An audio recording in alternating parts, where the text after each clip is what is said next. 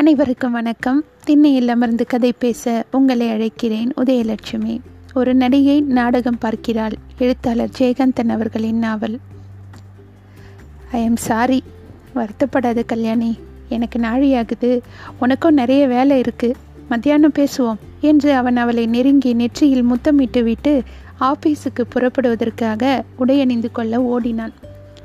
இந்த கடிதம் எங்கிருந்து வருகிறது என்று உங்களால் ஊகிக்க முடிந்தால் என்னை வந்து சந்திக்கவும் என்று தான் கையெழுத்தே இல்லாமல் எழுதிய கடிதத்திலிருந்து தன்னை இவரால் எப்படி அடையாளம் காண முடிந்தது என்பதை இப்போது கிட்டத்தட்ட ஒரு வருஷத்துக்கு பிறகு அவள் யோசித்து பார்த்தாள். அதை அவனிடம் கேட்டபோது அவன் சொன்ன அந்த பதில்களை எல்லாம் அவள் நினைத்து பார்த்தாள். அன்னைக்கு மேக்கப் ரூமில் மிஸ்டர் அண்ணாசாமியோட வந்து நின்னப்ப என்னை நேராக பார்க்காமல் கண்ணாடியிலேயே நீ பார்த்துக்கிட்டு இருந்தது ஒரு காரணமாக இருக்கலாம் என்று ஆரம்பித்து அண்ணாசாமி அறிமுகம் செய்து வைத்தபோது தன்னுடைய நாடக விமர்சனங்களை அவள் பாராட்டியதையும் பத்து வருடத்துக்கு முன்னால் அவன் எழுதிய கதைகளை நினைவில் வைத்து கொண்டிருந்து அவள் புகழ்ந்ததையும் அவன் மேக்கப் ரூமில் சிகரெட் பிடித்து கொண்டு நிற்க நாடக அரங்கின் இருளில் நின்றவாறு அவள் கண்கள் பளபளக்க பார்த்ததையும் காரணமாக வைத்து அவளை அந்த கடிதத்தின் மூலம் தான் கண்டு கொண்டதாக சொன்னானே. அவற்றையெல்லாம் இப்போது வரிசை கிரமமாய் எண்ணி பார்த்தாள் கல்யாணி. அவன் ஆஃபீஸுக்கு புறப்பட தயாராய் வெளியே வந்தபோது இவ்வளவு நேரமாய் தான் இங்கேயே உட்கார்ந்திருப்பதை உணர்ந்து கல்யாணி தனது சிந்தனைகளை உதறிக்கொண்டு எழுந்தாள். அவன் மீண்டும் அவள் அருகே வந்தான். கல்யாணி என்று கனிவாய் அழைத்தான். அவள் எப்போதும் போலவே புன்னகை செய்ய முயன்று சிரித்தாள். நான் உன்னை அந்த மாதிரி கேட்டிருக்கக்கூடாது தப்புதான் என்று மன்னிப்பு கேட்டுக்கொண்டான் ரங்கா. அவள் அதற்கு பெருந்தன்மையாக சிரித்து கொண்டே ஆஃபீஸுக்கு நேரமாச்சு மத்தியானம் பேசுவோம் என்றாள். உனக்கு ஒன்றும் வருத்தம் இல்லையே என்றான் ரங்கா. வருத்தம் இல்லாமல் இருக்குமா? இல்லைன்னு பொய் சொல்கிறதா வருத்தப்பட்டால் என்ன? வருத்தம் தருவங்க தானே சந்தோஷம் தருவாங்க என்று மென்மையாக கூறினாள் அவள். அவன் அவள் அருகே நெருக்கமாய் வந்து பின்கட்டில் இருக்கும் வேலைக்காரியை பார்த்ததும் கல்யாணி இங்கே வா என்று அறைக்குள் அழைத்து போனான். பின்னர் மகிழ்ந்து சிரித்தவாறே இருவரும் வெளியே வந்தனர். கன்னத்தில் மை என்று முந்தானியை விரலில் சுற்றி கொண்டு எக்கி நின்று துடைத்து விட்டாள் கல்யாணி. அவன் ஸ்கூட்டரை தள்ளி கொண்டு போய் தெருவில் நிறுத்தி ஸ்டார்ட் செய்தான். கையை ஆட்டினான். அவளும் மலர்ந்த முகத்துடன் கையசைத்து விடை தந்தாள். அவன் போன பிறகு மறுபடியும் வந்து டைனிங் டேபிளின் அருகே அந்த நாற்காலியில் உட்கார்ந்து கொண்டாள். இப்போது அவள் முகத்தில் சிரிப்பு இல்லை. எதனால் அவர் அப்படி சொன்னார்? என்று தனிமையில் எண்ணி பார்க்கும்போது கண்களில் பெருகிய கண்ணீரை அடக்க முடியாமல் ரகசியமாய் அழுதாள் அவள். தான் அவளை அப்படி கேட்டிருக்கக்கூடாது என்ற உணர்ச்சி ரங்காவின் மனதை உறுத்தி கொண்டே இருந்தது.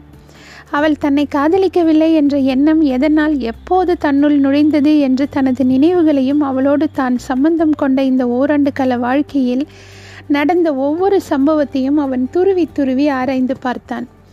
அவன் தன்னையும் அவளையும் ஒரு மூன்றாம் ஆளாக நின்று பயின்று பரிசீலிக்க முயன்றான். சுய விருப்பு வெறுப்புகளையும் சுய நம்பிக்கைகள் கொள்கைகளையும் வளர்ந்த வளர்த்த பண்பாட்டு பின்னணிகளையும் ஒதுக்கி வெறும் மனுஷ மதிப்பீடுகளில் மட்டும் அளந்து தன்னையும் அவளையும் அறிய முயல்வது மிகுந்த சிரமத்திற்கு அவனை ஆளாக்கிற்று. அது சாத்தியமே இல்லை போல் தோன்றியது. அது சாத்தியம் இல்லையெனில் இந்த குழப்பத்திற்கும் இந்த மன உளைச்சலுக்கும் இந்த பயிற்சிக்கும் பரிசீலனைக்கும் அவசியம் இல்லை என்று அவன் தீர்மானித்தான். தான் என்னதான் படித்தவனாக இருந்த போதிலும் உலக நடப்புகள் இலக்கிய விவகாரங்கள் அரசியல் நிகழ்ச்சிகள் முதலியவை குறித்து என்னதான் அறிவுபூர்வமான சிந்தனாவாதியாக இருந்த போதிலும் சொந்த வாழ்க்கையில் அந்தரங்கமான உணர்ச்சி உலகில் ஆதிகேசவலு நாயக்கரின் சரியான சந்ததியாகவே தான் வாழ்வதை அவன் அறிவு கண்டது. அதற்காக சில சமயங்களில் அவன் வெட்கமும் கொண்டான். ஆனால் அதில் ஒரு அடிப்படை நியாயமும் இருக்கிறது என்று அவனது தர்க்க அறிவு கண்டது. கல்யாணி பிறந்த குலத்தாலும் வளர்ந்த வளர்ப்பாலும் வாழ்ந்த முறையாலும் இயல்பை குடிக்கொண்ட குணத்தாலும் ஒரு கலைஞையாயும் ரசிகையாயும் இருப்பதால் பிரபுத்துவ மரபுகள் அவளை அறியாமல் அவளுள் கனமாய் பணி பதிந்திருப்பதை அவன் அறிந்தான். ஆனால் அவற்றையும் தனது அனுபவம் என்ற மமகாரமாகவே அவள் கொண்டிருக்கிறாள் என்று அவன் நினைத்து அங்கேதான் தடுமாற்றம் கொண்டான். அவ்விதம் அவள் தான் என தனித்து ஒதுங்கி இருப்பது சரியில்லை என்றும் அதில் உயர்வில்லை என்றும் அந்த தாம்பத்தியத்துக்கு அர்த்தமில்லை என்றும் அவன் எண்ணினான். தனக்காக தன் பொருட்டு அவள் எதையும் இழக்கவோ அல்லது சுமக்கவோ தயாராக மாட்டாள் என்று அவன் நினைக்கும்போது இந்த உறவு எவ்வளவு பசையற்றது என்று எண்ணி நெஞ்சு உலர்ந்தான் ரங்கா. இப்படிப்பட்ட இந்த உறவை இந்த தொடர்பை இந்த நட்பை உறுதிப்படுத்தி கல்யாணம் என்ற பந்தத்தில் தான் அவளை உட்படுத்தியதும் தன்னையும் உட்படுத்தி கொண்டதும் கொஞ்சம் அவசரப்பட்டு செய்துவிட்ட காரியமோ என்று இந்த குழப்பத்தின் உச்ச நிலையில் இன்று தான் முதன்முறையாக அவன் யோசித்தான். ஆனால் அதற்காக அவளை பொறுப்பேற்க வைக்க அவன் மனம் இம்மியும் இடம் தர மறுத்தது. அவள் இந்த கல்யாணத்தை நினைக்கவோ வற்புறுத்தவோ இல்லை என்ற உண்மையை அவன் மறுத்து நினைக்கவில்லை. அவள் இவனது நட்பை எப்படி வேண்டுமானாலும் எதையுமே எதிர்பார்க்காமல் நிரந்தரம் அல்லது நிரந்தரம் என்ற வாக்குறுதி எதன் பேராலோ எதையோ எதிர்பார்க்கின்ற ஓமை என்ற எதையுமே பிரதியாக கருதாமல் எப்படி வேண்டுமானாலும் இந்த உறவை ஏற்றுக்கொள்ள தயாராக இருந்தாள். இப்போதும் அப்படி இருக்கிறாள் என்பதை மறக்காமல் இருக்கும் ரங்காவுக்கு. இந்த கல்யாணம் எவ்வளவு அவசரப்பட்ட முன்பின் யோசிக்காத காரியமாக தோன்றினாலும் அதற்காக அவள் மீது ஒரு மாத்திரை பொறுப்பினை சுமப்பது கூட சரி என்று தோன்றவில்லை. தானே அதற்கு முழு முதற் பொறுப்பு என்பதை அவன் நன்றாக உணர்ந்திருந்தான். அதுதான் அவனது இந்த நிலைமைக்கே ஆதி வித்து என்பதையும் அவன் அறிந்தான். அவள் இவனது உறவு விஷயத்தில் கை கொண்ட பிடி கொடுக்காத தன்மை ஈடுபாடு இல்லாத செயலாக தன் மனத்தில் வேர் ஊன்றியதோ என்று பரிசீலித்து அறிந்தான். தானே வலியச் சென்று அவளை வலையிட்ட மாதிரி ஒரு உணர்வு உறுத்தலுக்கு அவன் ஆளானான். ரொம்பவும் லோகாயுதமாக இந்த உறவை அவள் ஏற்றுக்கொண்டிருக்கிறாள் என்ற சம்சயம் அவனுக்கு ஆத்மார்த்தமான ஒரு அவமதிப்பாகிவிட்டது சில சமயங்களில் தானே எல்லாவற்றையும் அதீதமாய் கற்பனை செய்து அவற்றுக்கு உருவமும் உயிரும் தந்து தன்னையே அரித்து கொள்ளும் அசட்டுத்தனமோ இவை என்று எண்ணி அவன் சிரம் உழுப்பி அவற்றை விளக்கவும் முயன்றான். ஆயினும் என்ன? குலப்பாசி கல்லெறிதலில் விலகி மீண்டும் கூடுவது மாதிரி இந்த மனப்பாசி கவிகிறதிலிருந்து அவனால் விலக முடியவில்லை என்பதையும் உணர்ந்து அவன் தவித்தான். அவளோடு பேசி விவாதித்து வாழ்க்கை பற்றிய காதல் பற்றிய இருவர் உடன்பட்டு ஒன்றி வாழும் தாம்பத்தியம் பற்றிய அவளது பிடித்தராத கொள்கையை மாற்றிவிட முடியும் என்று அவன் நம்பியே அவளோடு பேசத் துவங்கினான். ஆனால் ஒவ்வொரு முறையும் பேசிய போதெல்லாம் அவனே தனது பேச்சின் நோக்கை மறந்து அவள் மனம் புண்படுகிற விதமாகவோ குத்தி காட்டுகிற மாதிரியோ தன் திருப்திக்கு எது எதையோ சொல்லிவிட்டான். ரங்கா எது குறித்து பேசினாலும் எப்படி பேசினாலும் அதிலே ஒரு அர்த்தமும் அழகும் காணும் மனம் படைத்த கல்யாணி. எந்த குத்தலிலும் எந்த வேதனையையும் அடையாமல் இவனோடு இணைந்தே பேசி இணைந்தே விவாதித்தாள். அது எதிர்பேச்சோ எதிர்வாதமோ அல்ல. தன்னையும் தனது அறிவாற்றலையும் இவன் அறிந்து பாராட்டி மகிழ்ந்து போவான் என்கிற தைரியத்திலும் ஆசையிலும் அவள் மிகவும் விசேஷ சிரத்தை காட்டி இவனோடு விவாதம் செய்தாள். ரங்கா பேசாமல் இறுதியில் மௌனமாகும் போதெல்லாம் தனது முற்போக்கான கருத்துக்களையும் பேச்சையும் இவன் மனத்துள் பாராட்டுகிறான் என்று கூட அவள் திருப்தி அடைந்தது உண்டு. மேலும் இவனது கொள்கைகளுக்கு இசையவே தான் சிந்திப்பதாயும் பேசுவதாயும் அவள் நம்பிக்கை கொண்டாள். இப்படி அவள் சொல்கிற மா விஷயங்களை மறுத்தும் அதற்கு மாறாகவும் ரங்கா பேசும்போது தான் பேசி விவாதிக்கிற இந்த கருத்துக்களில் தனக்கிருக்கும் பிடிப்பை அவன் பரிசோதிக்கிற முறையில் மாறி நின்று கேள்வி கேட்கின்றான் என்று அவள் நினைத்தாள்.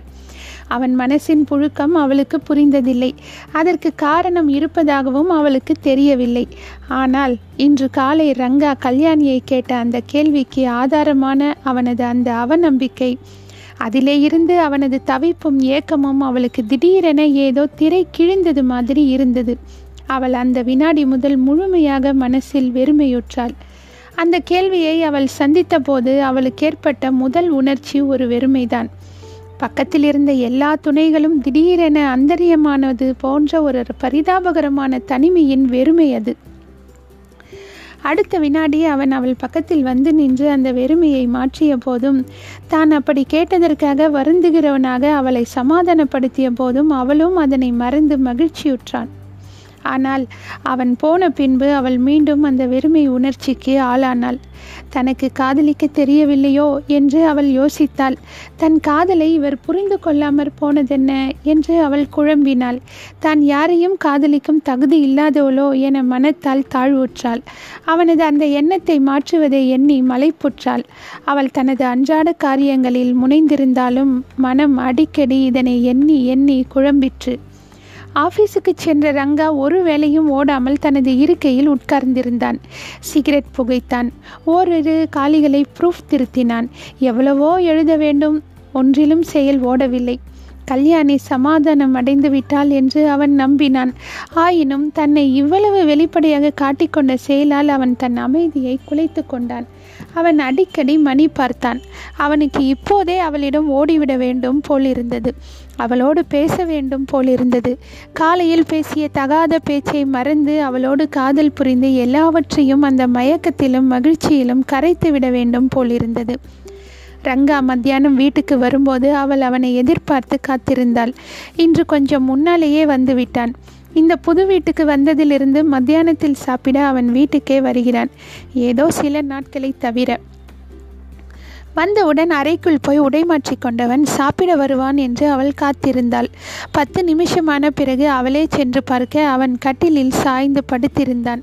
தூக்கமில்லை. கல்யாணி அவன் பக்கத்தில் அமர்ந்தாள். சாப்பிட வரல என்று கேட்டாள். ரங்கா அவள் கையை பற்றி கொண்டு எழுந்து உட்கார்ந்து அவளை பார்த்து நட்புறவுடன் புன்னகை செய்தான். அவளும் சிரித்து கொண்டே என்ன? என்றாள். இருவர் மனசிலும் ஒரே விஷயம்தான். ஒரே நிகழ்ச்சிதான் நெருடுகிறது என்று அந்த மனம் மறந்த சிரிப்பிலேயே தெரிந்தது. மறைக்க வேண்டுமென்ற எண்ணம் இல்லாததால் அந்த சிரிப்பில் பொய்யின் கனம் இல்லை.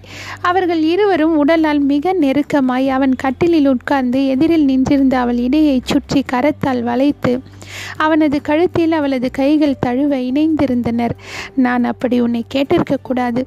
அப்படி நினைச்சாலும் நான் கேட்டிருக்க கூடாது.